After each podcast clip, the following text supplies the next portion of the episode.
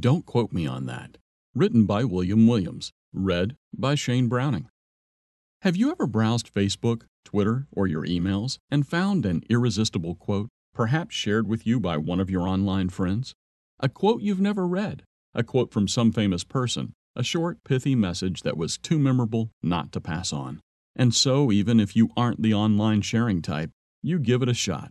Point, click, send. And there it goes to all your friends, followers, and contacts.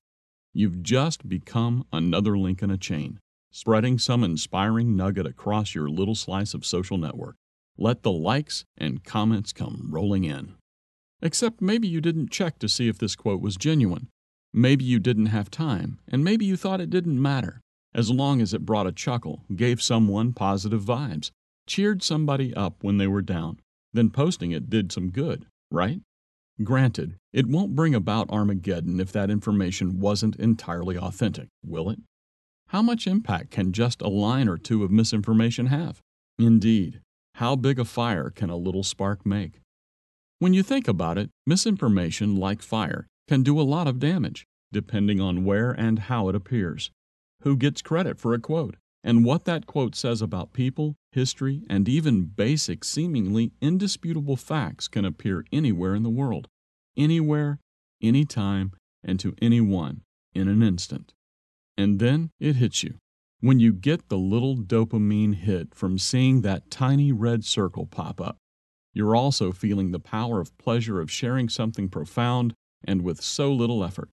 If a share can spread information so rapidly and can even alter your entire mood, especially when it goes viral amongst all your friends, then it shouldn't be taken lightly. Sharing something may seem helpful or funny, even if it is a little questionable, but you can never predict the cost of deceiving your neighbor. Repeating a false fact or quote that was never said can make someone, you especially, look foolish and hurt a reputation. It can also slander or misrepresent people who can't defend themselves, like the deceased.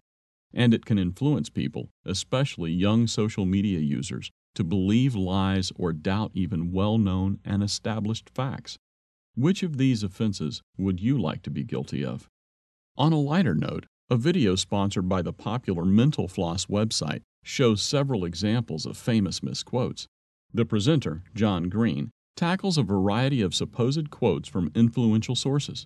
I marvel at how things they never said or ever would have said can have similar influence via the internet today. I don't know about you, but if I didn't say something, I don't want to be known for saying it. The Bible has a lot to say about the power of careless and inaccurate words.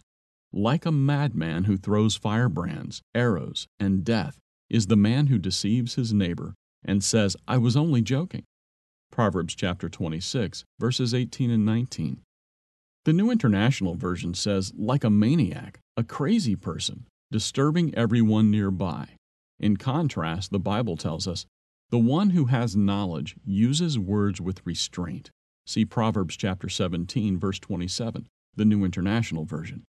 Sometimes having true wisdom means not sharing something, especially when you haven't taken the time to verify its authenticity. And on that note, I might add that the Bible itself is often misquoted online, in print, and in person. Ironically, but forgivably, Mr. Green misquotes it in his own video because of an unclear passage in the original King James Version. He states, The Bible never claims money is the root of all evil, just that the love of money is the root of all evil.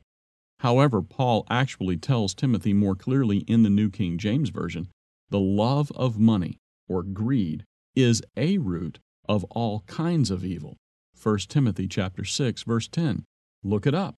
Greed and the evil it inspires is the issue, not money itself. Anyone can look around today and see that money is hardly the only root of evil. Quoted correctly, the scripture is sound, moral, and financial advice. Misunderstood, it becomes a radical oversimplification. Take the time to check up on something before you accept or share it, and you may get more enjoyment from learning the truth than spreading a lie, however innocently. And be especially sure to prove things that are said to be in the Bible, because 1 Timothy 6, verse 10 is hardly the only misquoted scripture. Let us help you. Check out the Tomorrow's World Bible Study course. Start finding out what the Bible really says.